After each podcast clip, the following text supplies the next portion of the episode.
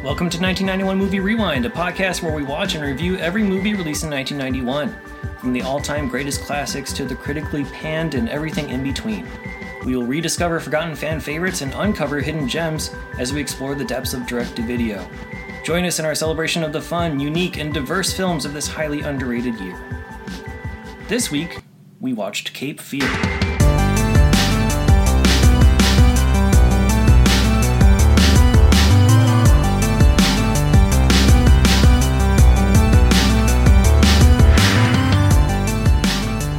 Is Nikki.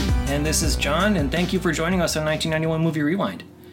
Since this is the first episode, we thought it might be a good idea to explain why we chose 1991 for our podcast. Uh, in 2020, while attending a lot of online movie watch parties, we noticed that several of the most enjoyable films that were selected for us or that we selected were from 1991. And that got us looking at the full list of films that were released during that year. And we just saw so many unrated, underrated, not unrated, underrated movies. Well, could be unrated. yeah, some of them are definitely unrated. Uh, underrated movies that people and film buffs just aren't talking about as much anymore. And so we want to change that one movie at a time. Uh, 2021 also marks the 30th anniversary of these movies. And so even though we can only watch a small portion of them during this first year of our podcast, we'll continue Right. to celebrate the 30th anniversary in 2022 and 3 and 4. And also, when we were looking at the films that were popular or all of the uh, really well known movies from 1991, I noticed that I watched a vast majority of them. And during 1991, I was 10, 11. So that's peak years of when I was like a latchkey kid, just sitting at home watching a lot of TV and movies. And also, we had cable, and my hmm. mom took me to the movies a lot. And we, we always went to Blockbuster or we always rented movies. So I remember watching a lot of these movies and enjoying them. And I know that You're looking through the list and you're like, oh, I love that one. Oh, I love that Right. one. Oh, this is so fun. And yeah, so I was like, oh, is 1991 the best year of movies?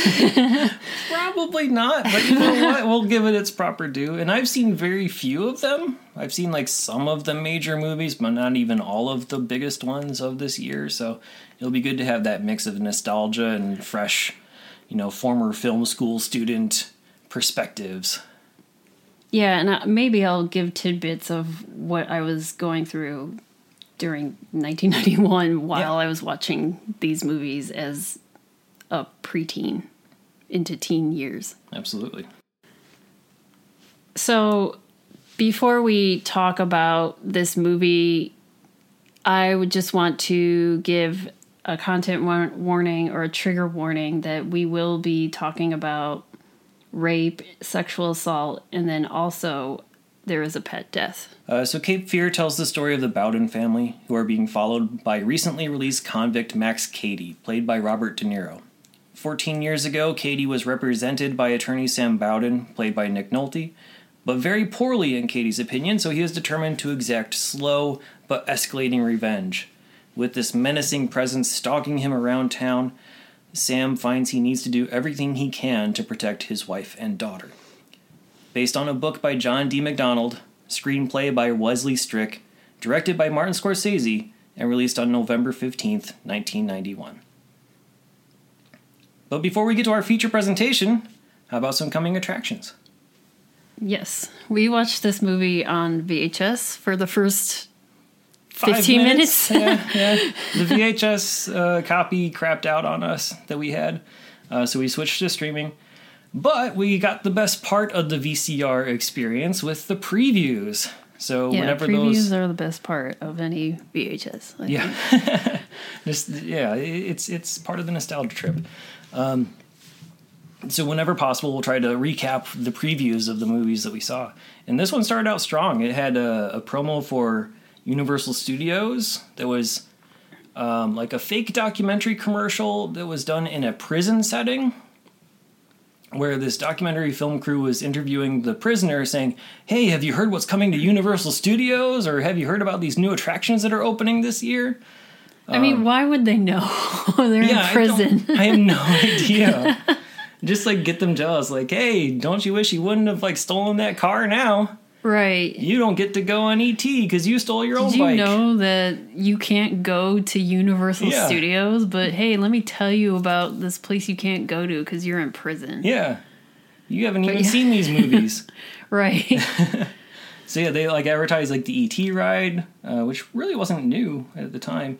Um, I don't know. I mean, when I I went around that time, and that was the biggest thing that I remember. it was it was big, but I I was there probably a couple years earlier, around like 1990 ish, uh, back when I was like first opening, and ET existed then too. So Right.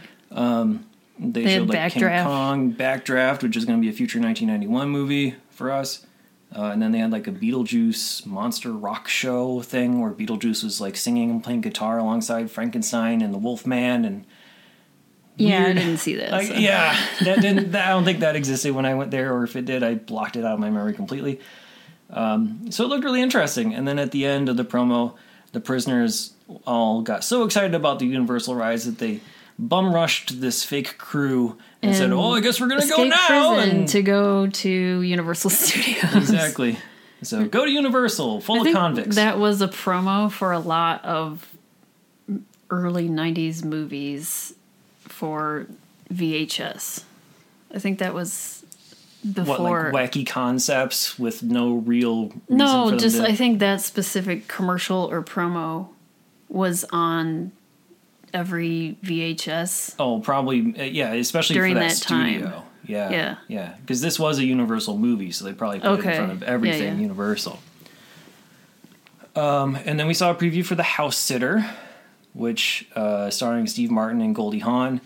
Um, Which that's a, I like that movie, but it's a 1992. it's a 1992 movie, so this uh, since this movie released in November, they're going to have some overlap there. Uh, but following that was Murder 101, starring a pre James Bond Pierce Brosnan, and that is 1991. I have not seen, and I'm kind of seen. curious and excited to see because Yeah. the promo looked bad, good, or good, bad. Yeah, it had potential. It had potential to go a bunch of different ways, so we'll see if it's uh, an intro class or what. Um, and then there was a promo for the original Cape Fear, Yes. which we did see separately afterwards. Um, and then the most interesting one, I think, to me was they had like a commercial for VHS and home video in general. It wasn't promoting a specific brand. It wasn't promoting anything other than hey, you should you should enjoy home video stuff. And it was like done all in narration, like a PowerPoint presentation with like a slideshow with clip art type of a thing.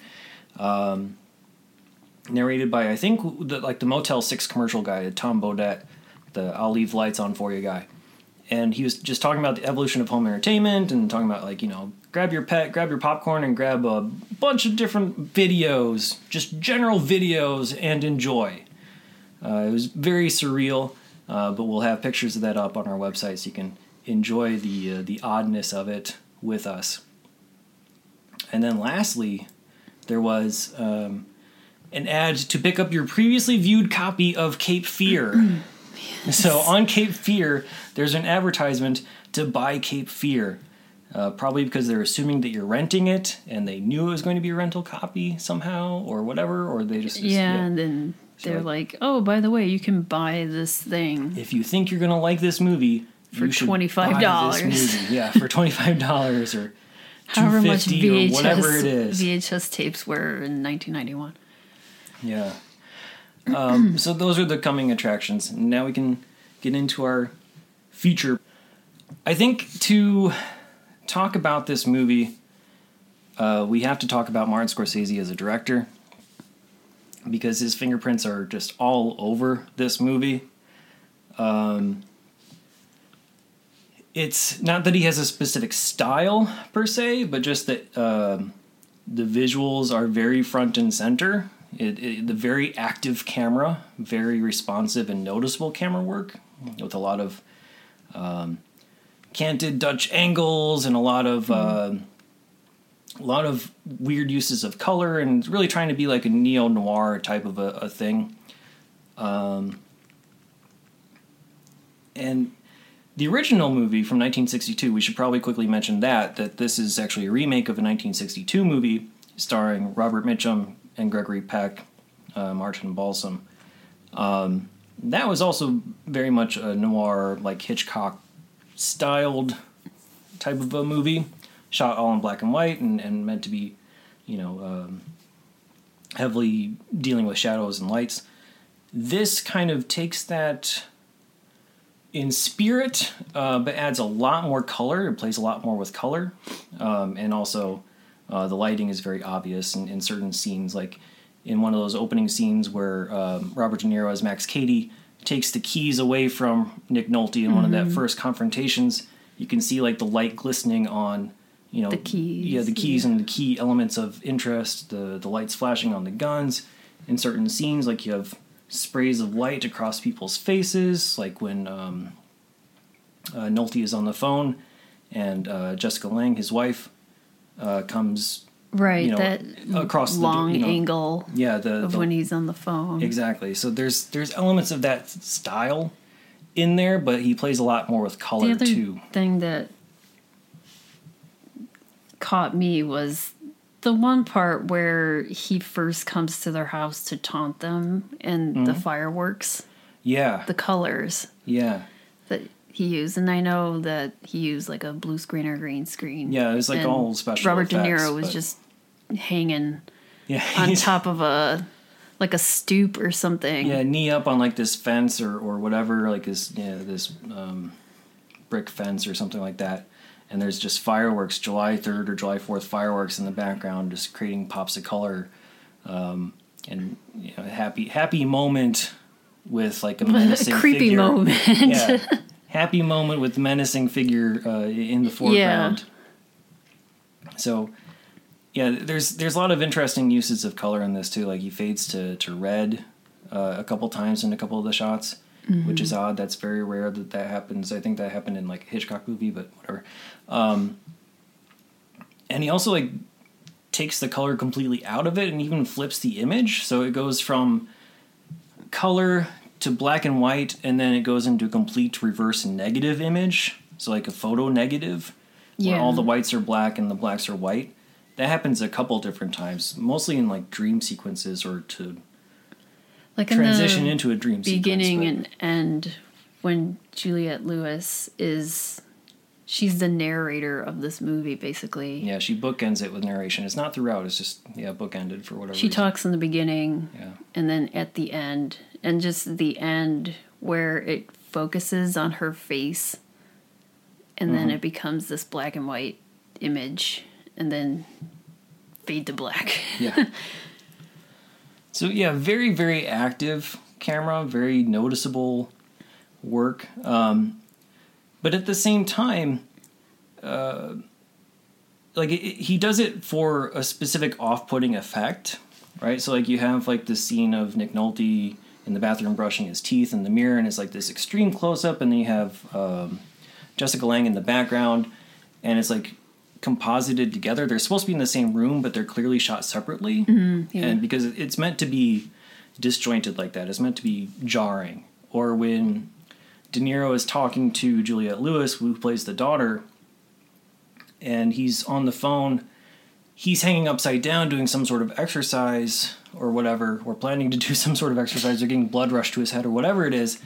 And so the camera starts focused on him upside down, and then the camera slips upside down. So you know, like it's right side up. Yeah, so everything looks right side up, but it's still like off-putting and weird. And I think that's um, the intention of of all that. Um, but I say that to also mention that Scorsese contrasts that a lot with like some of the heavy dialogue scenes where he's where the camera is almost absent so you have like a couple scenes where Juliette Lewis is talking to De Niro in the school, and you have one where uh, Max Cady De Niro is in the convertible, and Nolte's on the street, and Nolte's trying to convince him to leave and pay him off. Mm-hmm. Like in both of those cases, the camera is basically just focused. It's the exact same framing on each of the characters um, throughout the entire scene, and they just let the dialogue do its thing. You know, it's just it's just shot reverse shot, and that's it. So, um, long story short, Scorsese directed the hell out of this movie. sometimes for better, sometimes for worse. I would say largely for the better. So I have a tidbit. I don't know if this movie was originally developed by Steven Spielberg, Mhm. who he event he eventually decided it, this movie was too violent for him, and traded it to Scorsese. And Steven Spielberg went back to start directing Schindler's List. Hmm. And that's when Scorsese decided to make this. And Spielberg stayed on as a producer, though, Yeah. To help them out, and then chose not to be credited on the finished film, though. It was the uh, the first R-rated Amblin Entertainment movie. And it's also the first major studio film that Scorsese had made. Evidently, it was like part of a two-picture deal with Universal, and then the second picture that he made in that deal was Casino in 1995. Um, but uh, Scorsese probably wasn't really that big of a name back then, from what I understand, which is Which is weird. which is weird and i don't know how true that is but i was reading in researching this episode uh, i was reading an article by roger ebert which i found in his book alone in the dark. You can also find it on the their website um, where he's basically like wrestling with the idea of reviewing a movie simply based on if it's entertaining or should you put it in the context of the filmmaker because he was a huge proponent of scorsese which is understandable. Taxi driver Raging Bull, Goodfellas all came before this, and yet Scorsese was still potentially considered not a big enough name to be dropped in a movie review for a movie that he made. Um, he was afraid that, um, or there was like maybe some like conversation in the film criticism world at this time about trying to not alienate the film buff, but also bring in the casual viewer. And if you talk too much about the director, then you're going to alienate the casual viewer. Um, and it's just weird to see like Scorsese was like treated as like the litmus test for that because he's such a major name now that it seems weird that he wouldn't have been then. So interesting article. Uh, part of it was also that like I guess they're putting like teenager opinions in the film section in some major newspapers, and he took uh, offense to that. That you know they basically put like random public people's opinions on USA Today. Oh, like Um, a pre Yelp or something. Yeah, yeah, like pre Rotten Tomatoes or pre pre whatever. Um, and it's like, well, look, I'm doing my job for a reason, and I'm I'm you know uh, the score in this movie. Uh, I think is also very much worth mentioning uh, because we have the score by Elmer Bernstein, um, who, who's a fantastic composer, uh, and he primarily used an arrangement of Bernard Herrmann, another fantastic composer, who did the original Cape Fear score. Um, but as part of this, he also included parts of Herrmann's unused score for a movie Torn Curtain. Um, and altogether, like it's just the music is at times overpowering, but it's extremely Yeah. powerful. Yeah, and then they use the same score as the first movie, and then also we can talk about it later. The Simpsons uh, episode kind of kind of uses it a little also bit. Uses that that main through line. So if you've seen the Simpsons episode and you know the score, you know the the major. yeah, it's uh, very Hitchcockian because I think that composer Hitchcock has used him for a lot of his movies. Yes.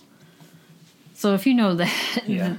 you know it. Yeah, you so know, it's, you know. it's very heavy and it's very uh, very good at building and and um, sustaining the suspense of scenes. So especially like during like the stalking scenes, you know, just have these Mm-hmm. very loud um, string and horn elements to it. Yeah, it's really nice and, and creepy. Yeah, they don't do that anymore, kind of, for any sort of scary or suspenseful movies. No, they really don't. They they keep it a lot.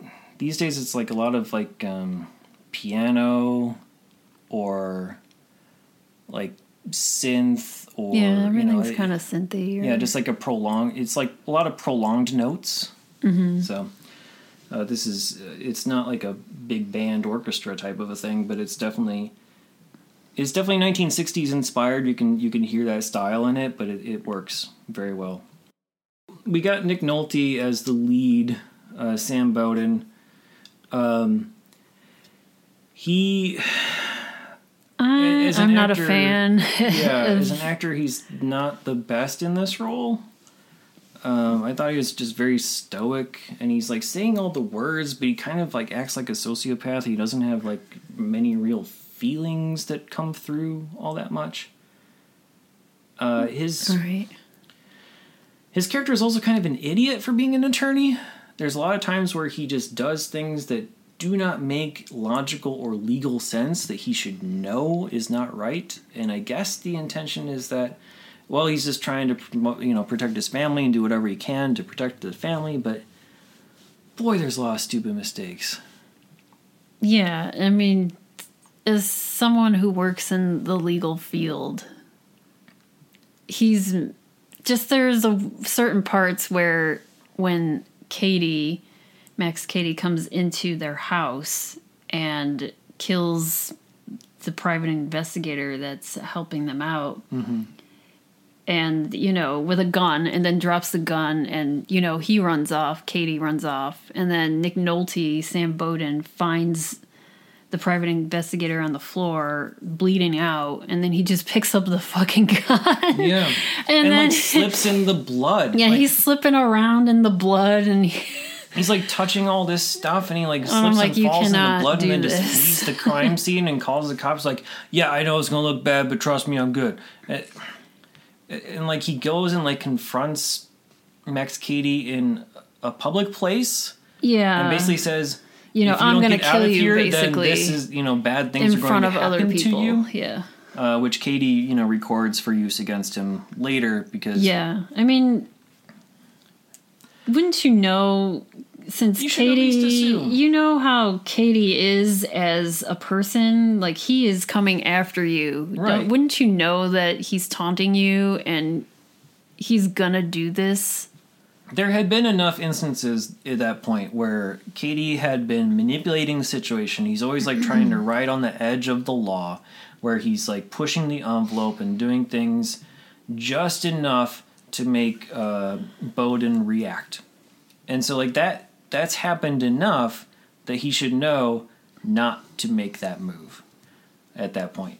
So, yeah, Bowden he definitely doesn't bring it on himself, but he definitely doesn't help de-escalate in any way, shape, or form. Yeah. Like he doesn't deserve this treatment, right? Cady Yeah. is a criminal that is established in this. It's um, the reason it's happening is, like I said, uh, Cady was represented by Bowden. Bowden actually withheld evidence in a case that could have helped exonerate him. Um, but uh, the assumption, based off of like some of the the other dialogue in the film, is that Cady had per, had performed not only this crime but other crimes in the past. He had raped multiple women, and so Yeah, and this Uh, was just a case against just- one woman. this is one woman who was like trying to to do the right thing, and maybe he then- could have gotten yeah. away with it if that evidence had come out. Um, but Bowden said, you know, it's more important Yeah, for him he's to be just behind really bars. mad. Kate Max Cady just has a hardcore vendetta against Sam Bowden, leaving out just this one instance where the woman that is, you know, filing against Max Cady. We don't even get into that. It's very Right, it's- it's very it's very minimal. vague or minimal, but just from the information, it just seems that Sam Bowden didn't do his job as a defense attorney, and he w- left out the part where this woman that he raped was a promiscuous woman, and she also was sleeping around with other people or had multiple affairs, blah blah blah. But I mean, who cares? Right. Like, why is that just?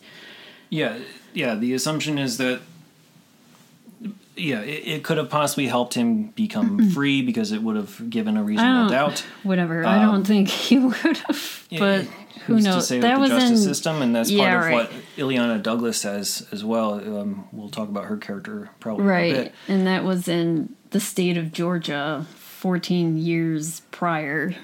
Right to So- 1991 or whenever right. this movie takes place. Um, so that's that's the whole reason. Like Cady feels like he was wronged by Sam, and so now he's out to make Sam feel the same pain. You know, the same loss of life um, by exacting it on his family. Uh, and so yeah, first unfortunately is the dog, but thankfully they don't show anything happening to the dog. Yeah, we the just first hear through yeah. dialogue that he's poisoned. Yeah, he first comes for their dog, and I'm really glad they didn't show the dog dying. They just imply it, they talk about it. But I know in the first movie, they show the dog. Yeah, in 1962 they that The movie they show it. 1962 movie, yes. Yeah. But I'm glad that they left that out, because if they showed that, I would have been extremely upset. Yeah, absolutely. Um, and then, yeah, otherwise he's just menacing and, and just sort of omnipresent in, in the area. Everywhere that the Bowden family goes, he is there watching. Yeah, he's in the movie theater Taunting laughing him. hysterically with his, his booby lighter and, uh, and cigar. And then, like a side note, is that I thought this was kind of funny that the Bowden family wants to go see Problem Child, yeah, Problem Child 1. the first Problem Child, and Max Cady just sits in front of them, cracking up at like every tiny Laughing little like scene. crazy. And he's probably doing that just to be a dick, but Yeah. I thought it was to sort of make him. I mean, is known. Problem Child really that funny that you're cracking up? Who knows what movies he'd seen in the past 14 years? That I know this is probably his first movie the- he's seen two in decades a long him. time. Uh, but Problem Child 2 coming soon to the 1991 movie. Yeah. Stay tuned for that.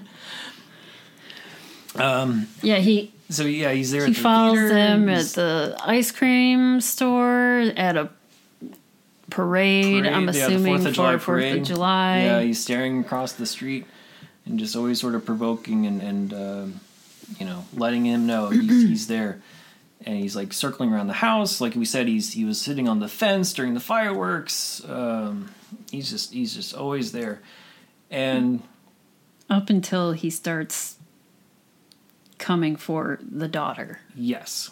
Yeah, he starts uh, making small advances at the wife a tiny bit, but mostly it's about the daughter.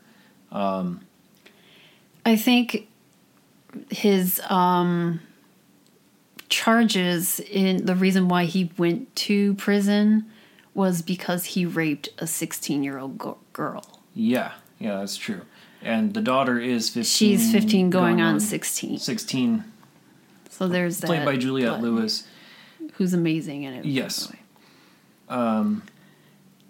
But before he gets to that part, he also goes after Nolte's emotional affair at work, uh, played by Illeana Douglas. I think her name was Lori. Lori. Yeah, I had it there somewhere. and um, So they Yeah. haven't, they aren't officially cheating. They, They- both say that they haven't gone that far yet, but they but they go on a date or they're whatever. hanging out. They're playing racquetball they plan on meeting each other at a bar. And then Max Cady takes things uh, He sees this because he's following Bowden around. exactly. He knows that it's a, a potential spot of interest. He knows that So this he is someone starts that, to go after that- Illeana Douglas's character. exactly. Nolte cares about this person, so he can't have. He's that. gonna, yeah. I'm Max to gonna go after everything that Nolte cares about, and And Illeana Douglas does a really good job in the scene where uh, where De Niro picks her up at the bar. Like they're they're having a really you know interesting conversation about their past or you know their their whatever, and they're just you know um, they're laughing it up at the bar, and then they they get taken back home. I yeah, guess. she's but she's Great yeah, in it. Yeah, she's great in it. She's, She's one of the few people that's good in that movie. yes. um, and then uh, back at the apartment, Cady uh, ties her up or handcuffs her and bites her cheek. Maybe more. They don't show anything more. Uh, but the implication is there because of uh, the hospital scene at the you know afterwards where she's bandaged up and, and refuses to testify because the court system won't believe a woman Yeah. or she just doesn't want to be put through the questioning that would come through I mean, it- I think maybe it'll also out that she and, Bowden yeah were quote unquote together or having an affair. And I think he was trying she was trying to protect to him a little bit him, but eh. but it was, i think it was primarily about i don't want to be put through these questions i don't want to have my character questioned um, and, and you know the court system is not in favor of women And that shows the scene where he's on the phone with her and Jessica Lange, his wife, finds out, you know, that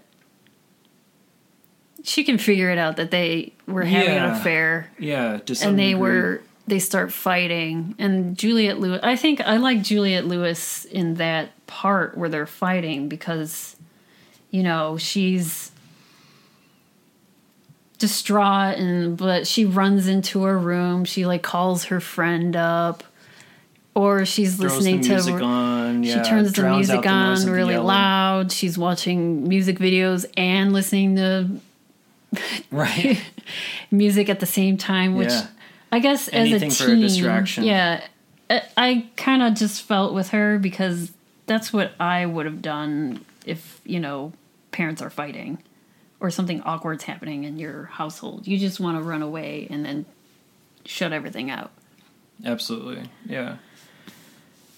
Um, but I think that also shows that uh, this character, played by Nick Nolte, the, you know, the Sam Bowden character is somewhat flawed. Like he's not a prince. In the 1962 movie, you know, it's basically you know heroes are heroes and villains are villains, and you know there's there's no that's just how it's supposed to be. But this guy is you know he's a cheat. He's got temper issues or whatever it is and he's you know withholding evidence like he's not a saint for whatever reason but um, he also doesn't deserve this level of torture from this convict right so uh, i think that's one thing that the movie does is balances it out and shows like yeah this can be a flawed person and still be a protagonist and, and hero The one thing that I like the 1991 movie more, I guess, Mm-hmm. just because they tie in the Illeana Douglas character. They don't talk about, they don't even show that or anything in the first movie or the original, no and then it's not even mentioned in the book. So I I kind of liked how I mean it makes you feel for this family, but then also yeah, Nick Nolte's character is not that great of a person. So all of this leads up to uh, De Niro um, pretending to be Juliette Lewis's uh, acting teacher for summer school, um, and basically like coaxing her to meet him in the downstairs theater in the school for her drama class. Um, and during that conversation, like he's extremely flirty with her, and she's flirting back because she thinks it's a teacher and she wants to be sort of a rebel, yeah. uh, or or maybe he's just very charming or whatever. And then she gets to the school through this weird like long underground thing Yeah, the theater is in the basement, which I don't know. with this weird you know I've it's just like a long like pipe filled corridor and like she's not seeing any other students near there you'd think at some point Yeah, she'd no one you else know, is in this realize class. that you know this is not accurate information and she should not go into the theater but she does and she quickly realizes that it is not a drama teacher but it is max cady and she continues to talk to him and uh, continues to sort of flirt with him um, because she wants to be more grown up than she actually is, perhaps, or who knows what. Uh, but it's a very interesting powerful and very creepy scene.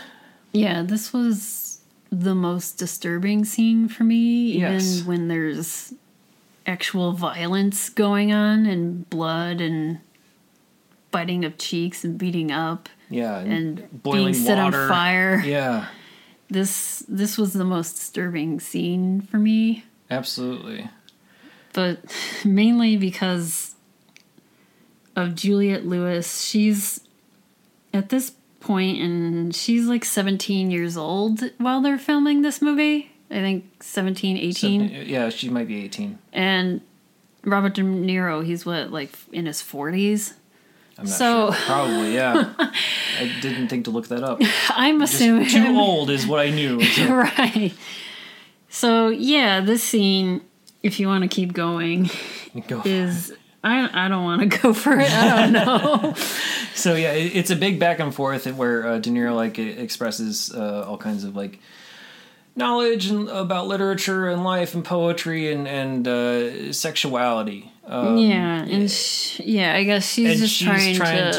to, soak it all in and try to look cool and try to not be threatened by this clearly threatening person. Um, and like a weird, you know, semi attraction, or she's faking a semi attraction. It's really tough to tell at the moment. And then uh, he gets closer and closer, and uh, he puts his thumb into her mouth.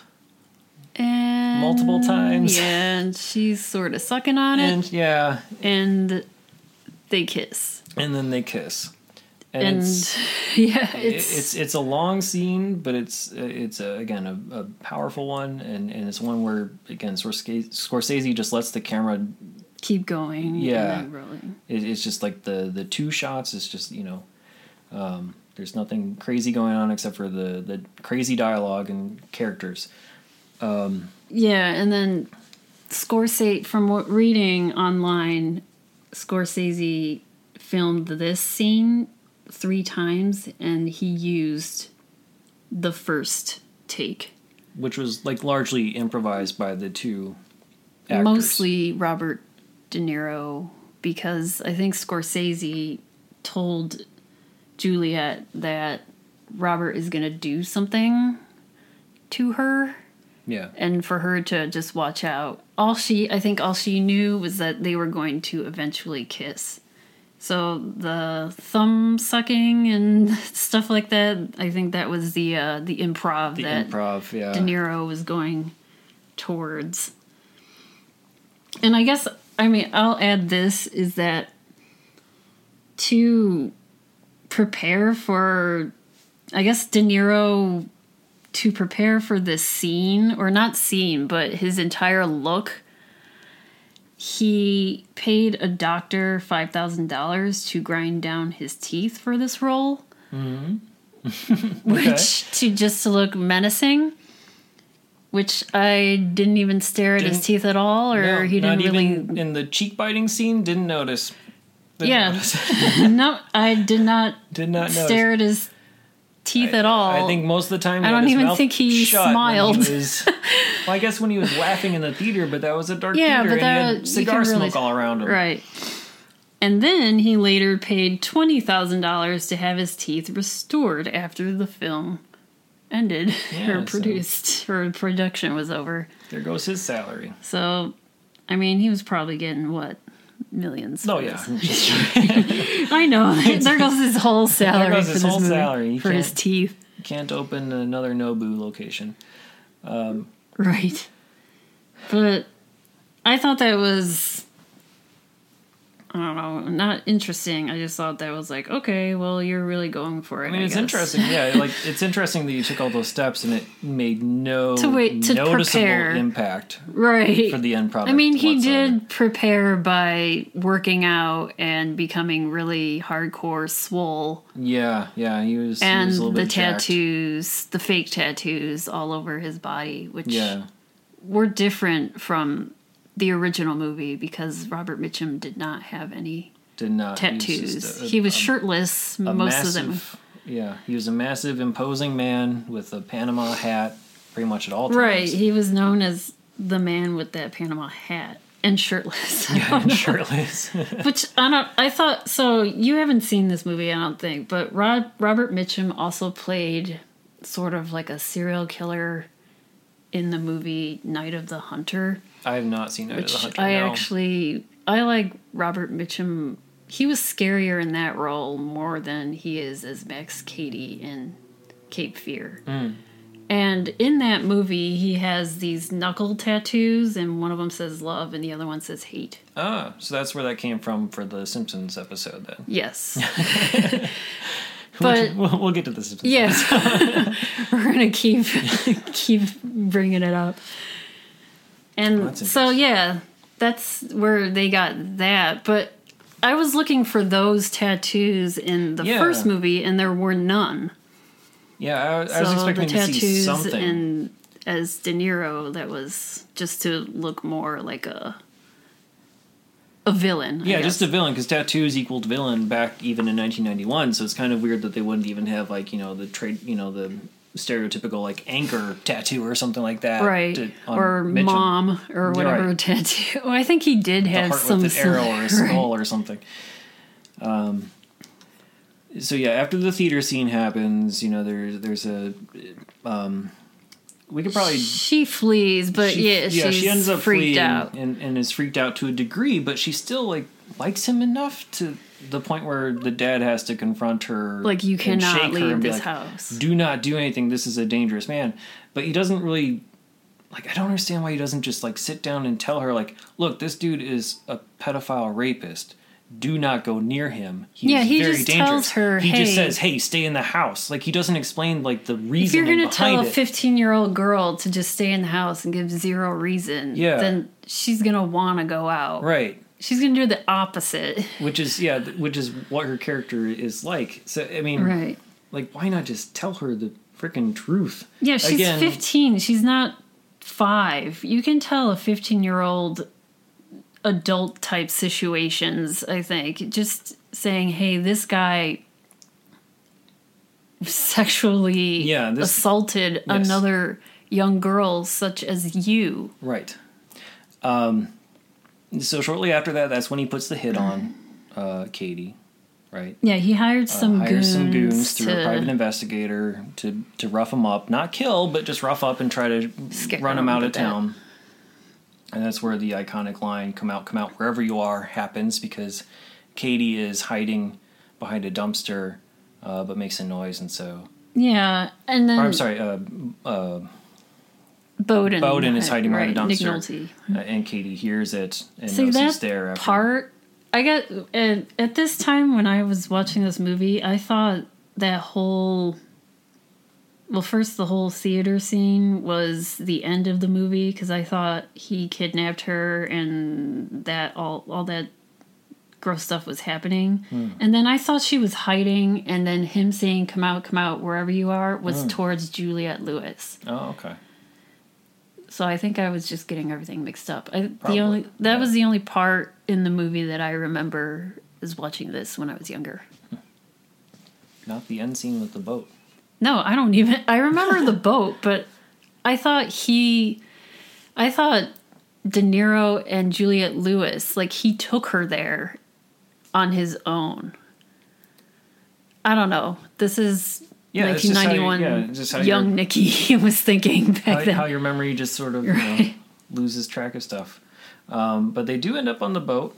Cape Fear actually appears in the movie after like about the la- you know in the last thirty minutes or so. Yeah, and they live in a town called New Essex, North Carolina, but I looked it up and there is no New Essex, North Carolina. There's an Essex, North Carolina, and it's like two and a half hours north of Cape Fear. Okay, So I don't know if so that's it's a bit of a drive.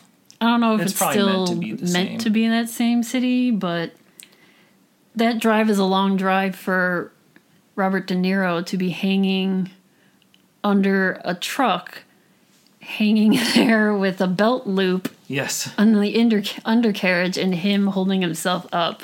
with heated metal. Right, blowing in his face for a couple hours without skidding on any Yeah, concrete. Yeah. So the plot goes a little haywire. I, I expected that scene to be in the 1962 movie. I think you probably were hoping for it to be. Yeah. I was waiting for that because that was But no, it's just a, a crazy scene to see of Robert him Mitchum, just like- under because they show them driving and the him hanging Yeah, underneath for that duration. they yeah they show um, they show him coming out from underneath the car, um, and and uh, there's a cameo, an unspoken, no words cameo from Esther Rolle, who is uh, played Florida in Good Times. Uh, has an uncredited appearance there as the lady who makes a crazy face at uh, this this weirdo who's crawling out from under a car. Um, that was the uh, comedy relief in the entire movie. the- like the know.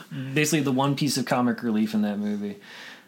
Um, I I wish I wouldn't have seen the Simpsons episode before seeing this movie because I think that moment of him being revealed as being under the car the whole time would have been a lot more insane. It would have been Mm-hmm. like a mu- much more enjoyable reveal had I not seen Sideshow Bob um, underneath the car, getting hit by speed bumps, uh, going through the cactus patch, Right. um, and all these other things.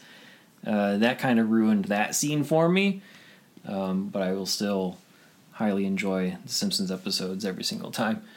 Um, so there was a Simpsons episode that, that parodied this movie basically exclusively. It was like an entire thirty-minute episode or twenty-two episode uh, that, that parodied this movie um, in, in various different scenes. Um, no rakes in the 1991 movie, but there are in the Simpsons uh, episode. right, there was many rakes. There's many, there are many, many rakes And Um, he steps on the same four. over and over again. He's very disoriented from going through that cactus patch. Uh, but yeah, uh, if if anything you can take away from Cape Fear, it's that it produced one of the best Simpsons episodes. yeah, So it has that going for it. right. Um. So after he climbs out from the car, they're you know the family's in the houseboat. They think everything's okay, uh, and then surprise, Max Cady is is there with them, um, in on the river, with no one around. Right, and Torrential downpour. this, I guess, the river, but there's a quote unquote squall that's happening, which I don't know anything about I don't know either. nautical things. No, And I I know it's a word. That's all I got. I know there's a movie called White Squall, Mm-hmm. um, but I this houseboat is you know moving up and down like it looks like 20 foot waves just in a river which i'd never seen a river go that crazy it's- but it's i mean i know Rapids, there's like yeah, I know there's rapid rivers, so who knows? Uh, Right. I don't know. But the the houseboat is going up, down, left, right, around in circles, and it's just very hard for them to be out there during this torrential downpour. And then also Max Cady shows up, and there's a lot of fighting in the water. there's a lot of fighting on the houseboat. There's a lot of fighting in the water. Yeah. So after yeah after things crash, uh, I mean there's there's a lot of action in that last thirty minutes or so, much more so than like the slow build that comes up to it. Um, slow but effective build. Um, but yeah, there's there's a lot of action and a lot of fighting and and um, flames in the face and boiling water in the face. Right. The, d- Robert De Niro gets it multiple times, and Yeah. he's like a cat with nine lives, and he will not die. No. He's just he says he's conditioned himself over the 14 years in prison Right, and that's the excuse to be basically like a horror movie villain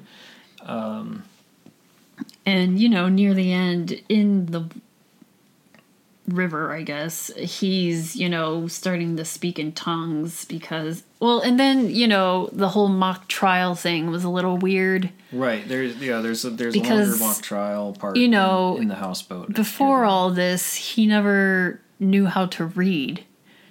And he learned how to read In law books and the Bible in prison. So he, once, you know, he has the whole family in that houseboat, he starts this weird mo- mock trial. with god as the judge who's who he is appealing to Right. Um, yeah, so he's he's very much a man of really- God, and uh, yeah, basically trying to say that, that Sam Bowden is is um, a, a massive sinner because of withholding this evidence, Just and it's supposed to be this big deal. But I mean, in all honesty, I think to the movie's credit, they don't make Cady out to be innocent in that specific case. You know, it's, it's- Yeah. you know, he still deserved that time.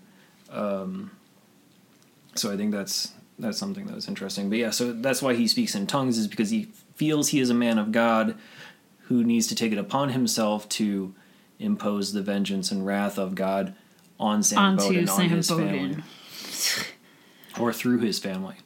Um, so he's speaking in tongues while he's dying in the river and uh, quotes a couple Bible verses and then slowly sinks into the river, And staring down Right. Bowden the entire time which was a little creepy. until he dies, assumedly. Yeah, you they don't really verify if he's dead. They're No. just But he was shot, right? He was shot. he was shot, he was blowtorched in the face Yeah. basically. So the assumption is that he doesn't have the ability to get up from that stuff. So, um, and he was almost bashed in the head with a rock too, which would have been a callback to the 1962 movie, where that's how uh, Gregory Peck got away from Robert Mitchum, is he hit him with the rock uh, on the top of the head and then was able to shoot him, and then escape, uh, or or you know whatever, have him arrested again. Um, yeah, I actually I like the ending of the original movie more than the 1991 movie because That's interesting. Cuz he he let him live and he was like, "No, I'm not going to give you Yeah, I'm not going to give you the satisfaction. the of death. You're satisfaction gonna rot in of dying. I want you to rot more." in prison Yeah. again." Yeah. So I kind of like that more. Yeah, I understand that. I think I like the metaphorical side of the 1991 ending more. Um, because, like I said, he was grabbing the rock, and like before that happened, like Cady, like in his part of his rant and, and as part of like his explanation of why he was punishing him, he was saying that he wants, you know, he wants to teach the Bowdens or or teach Sam specifically like how to be an like he, he's going to teach you to be an animal. And so you have Sam Bowden like at the edge of this river. Uh, the storm has finally subsided. He's grabbing this massive rock over his head, and he's crouched, and he looks like basically like a monkey at, at the at that moment. Um, and like after after De Niro, uh, Max Cady dies in the river, there's like no spoken dialogue in the movie after that point, except for Juliette Lewis, uh, Lewis's narration. Um, so they're basically like speechless animals and crouching like monkeys, and you know, like so. He got his wish. He was, they were, they became animals at the end, whether they liked it or not. So I, I, I like that aspect of it. In terms of post movie accolades, um, so we can talk really quickly about some of the cast. So we talked about the 1962 movie with Gregory Peck and Robert Mitchum.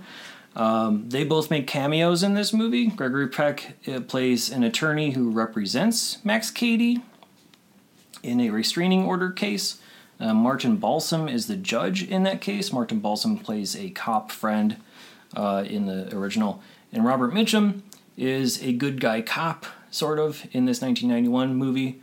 Um, but he suggests that Sam take the law into his own hands. Um, so, three of the original cast members do appear. Um, we will not see Robert Mitchum again on this podcast. This was his only 1991 film. Uh, Martin Balsam we will see again, and Gregory Peck we will see again. But this was the last movie that he uh, appeared in, in. awards for acting. Shall we get into awards for acting? Let's do it. All right. Golden Globes. It was nominated for two Golden Globes. Uh, one was for Juliette Lewis, a well deserved nomination, but Mercedes Ruehl won for The Fisher King. And then Robert De Niro was nominated for Best Male, uh, but he lost to Nick Nolte, but not, Not for this movie. not for this movie, but for Prince of Tides. So we'll we'll see how well deserved that is at a later date. I've seen that movie and I'm kind of it boggles my mind that Nick Nolte is seen as a heartthrob in the early 90s. Does not make sense. Does not make sense at all. And I even googled why is Nick Nolte hot or why do women find him attractive? Yeah. And then I found out that he was the sexiest man alive on People magazine for the year of 1992. I wonder, Which- like, was he like the Blake Shelton of that era? Was that like the one that was like the most controversial of the time? Maybe, but I I never look I don't know. I all I remember from him is like down and out in Beverly Hills type of type of roles.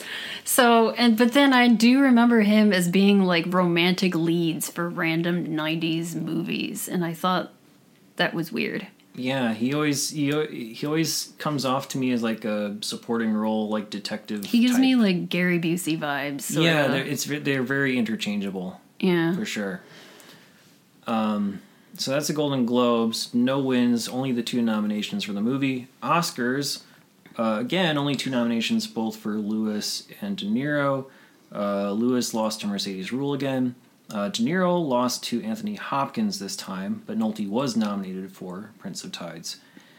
Uh, but probably the most important awards is the MTV Movie Awards, and that Which- garnered three yeah. nominations.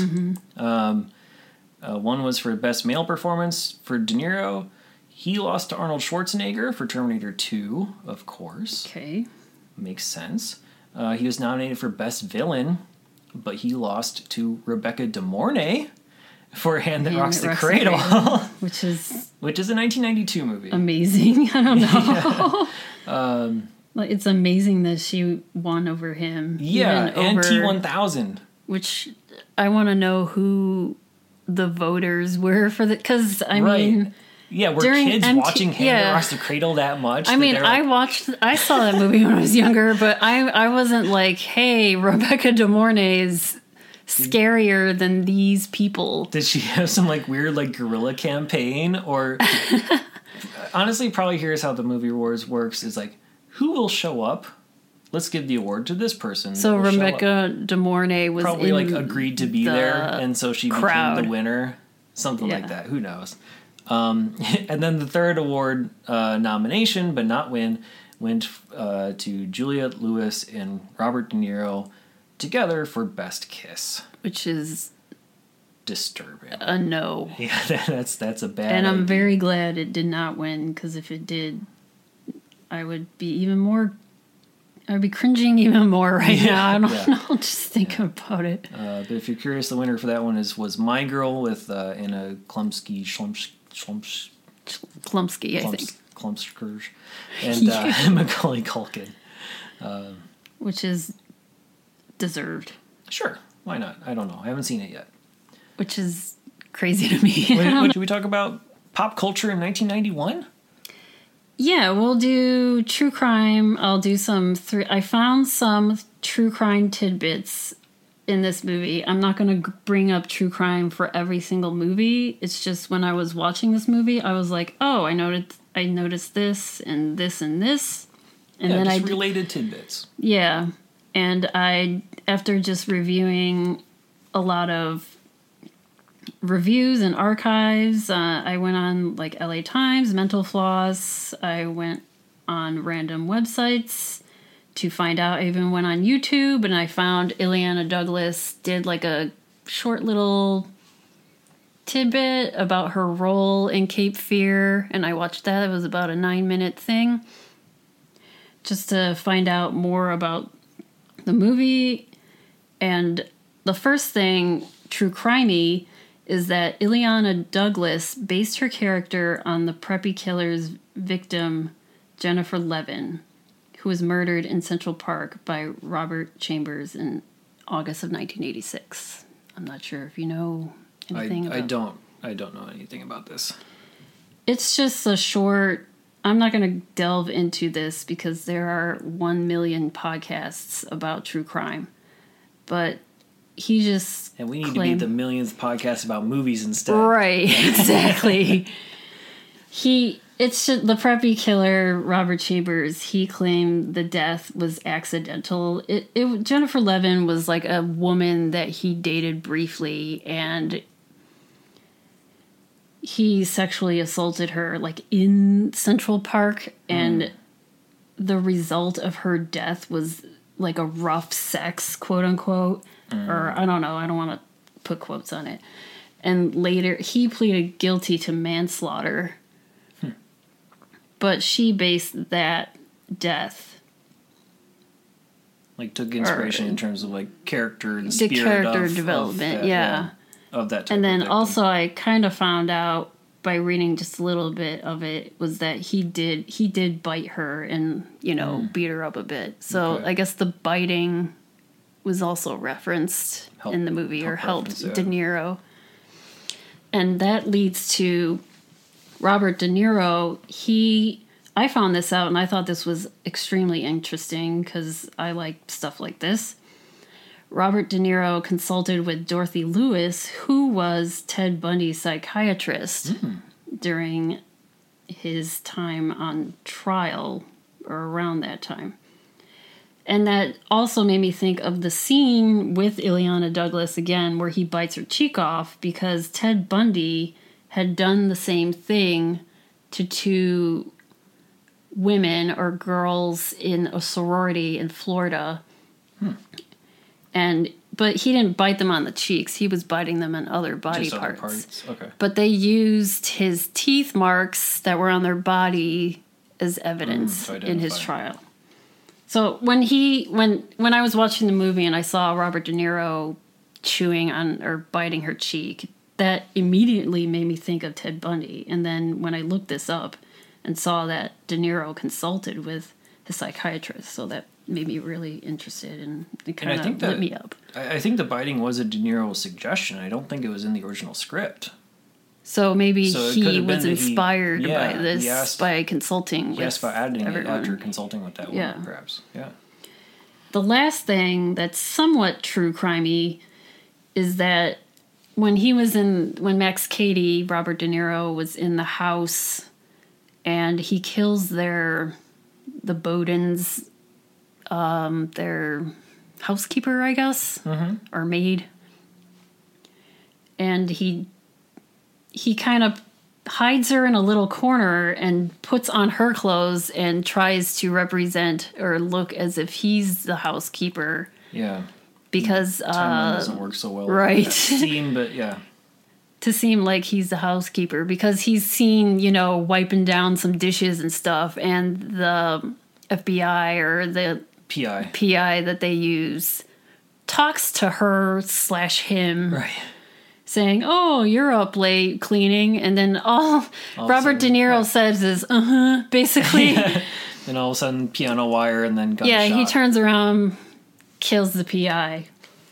But that reminded me that that was similar to Hitchcock's Norman Bates in Psycho, which Psycho is loosely based off of Ed Gein, which also Ed Gein is loosely based on another movie we'll be talking about. It Silence of the Lambs. Okay. I know very, very, very little about Ed Gein, so we'll be interested to dive in deeper Right. at that time. And so going on to pop culture stuff that happened during that week. On a happier note. Yeah. 1991. Moving on, I Yeah. guess. So the biggest thing to happen that weekend on November 14th, 1991 was that the new Michael Jackson music video Black or White premieres simultaneously in 27 different countries to an audience of 500 million people and that included me yes. Me too. because I was obsessed with Michael Jackson. It was a huge event. Like, my parents didn't really care that much about music, but, like, we still, like, we knew it was an event enough to, like, get the VCR ready and record it while it happened. Right. Like, we had to put the VHS. I'm sure it's still in the house somewhere. I wish we had stuff like that. I don't I'm think sure we it's still there somewhere. like I don't remember like I feel like it happened like after an In Living Color episode perhaps or maybe they just spoofed it or whatever, but it was Yeah, I remember there was sort of a countdown to it, like a 10, 9, 8 sort of thing. But I think they did that a lot with a lot of Michael Jackson videos. it could be. It is also probably just a way to like, you know, make sure like hit record right now, like, Right. last chance. Um, because this is the year of 1991 and there's no such thing as DVRs or TiVo yet. Exactly. so, exactly. or we can't use the internet because it hasn't been invented. Yeah, there's no QuickTime movies of this Right. uploaded at this point. And this is, I think, the only time the the full version showed. Right, because it's like a four minute. Well, n- when it was shown on MTV and whatever VH1, it was a shortened version. Yeah, they cut out a lot of the, the non musical parts, and then there's like controversy of him like destroying property and Yeah, him smashing Smashing windows, cars vandalizing was- cars, that- that causing buildings to explode. definitely a big, big moment in pop culture. That was the biggest one in that weekend. The other thing is that Friday night, the November 15th, 1991, the day that this movie premieres, is TGIF. Oh yeah, And ABC's TGIF was playing during that time was Family Matters, Stefan Urkel. Uh huh. right? Step by Step. Love it. Second time around. Yep. Perfect Strangers, Uh huh. Balki, Yep. and Baby Talk. And Baby Talk. No reference. No reference on that one. Don't know it. Um, I mean, I vaguely remember it, and it was supposed to be like a look who's talking type of Oh yeah, yeah. thing. And uh, I think Tony Danza was the the baby. The, Okay. The, who's talking? Yeah. Who, who's The, baby, talk. They didn't call it "Who's the Baby." They called it "Baby Talk." Okay. Right. And then on NBC was Matlock, All right. Flesh and Blood, which I don't Don't remember know, and Dear John, which I used to watch a lot, Yeah, that was a good one. I and show, too. Reasonable Doubts, which I also do not Also, know. don't know. If it wasn't funny, I didn't care that much. And those two shows I didn't know about did not sound funny to me. Also, famous birthday on that day, on November 15th, 1991, Shailene Woodley was born into this world. And still around. Yes. 30, she will be 30 years this year. Wow. Um, so ratings time. Let's rank Right. this thing. Um, so what would you give it?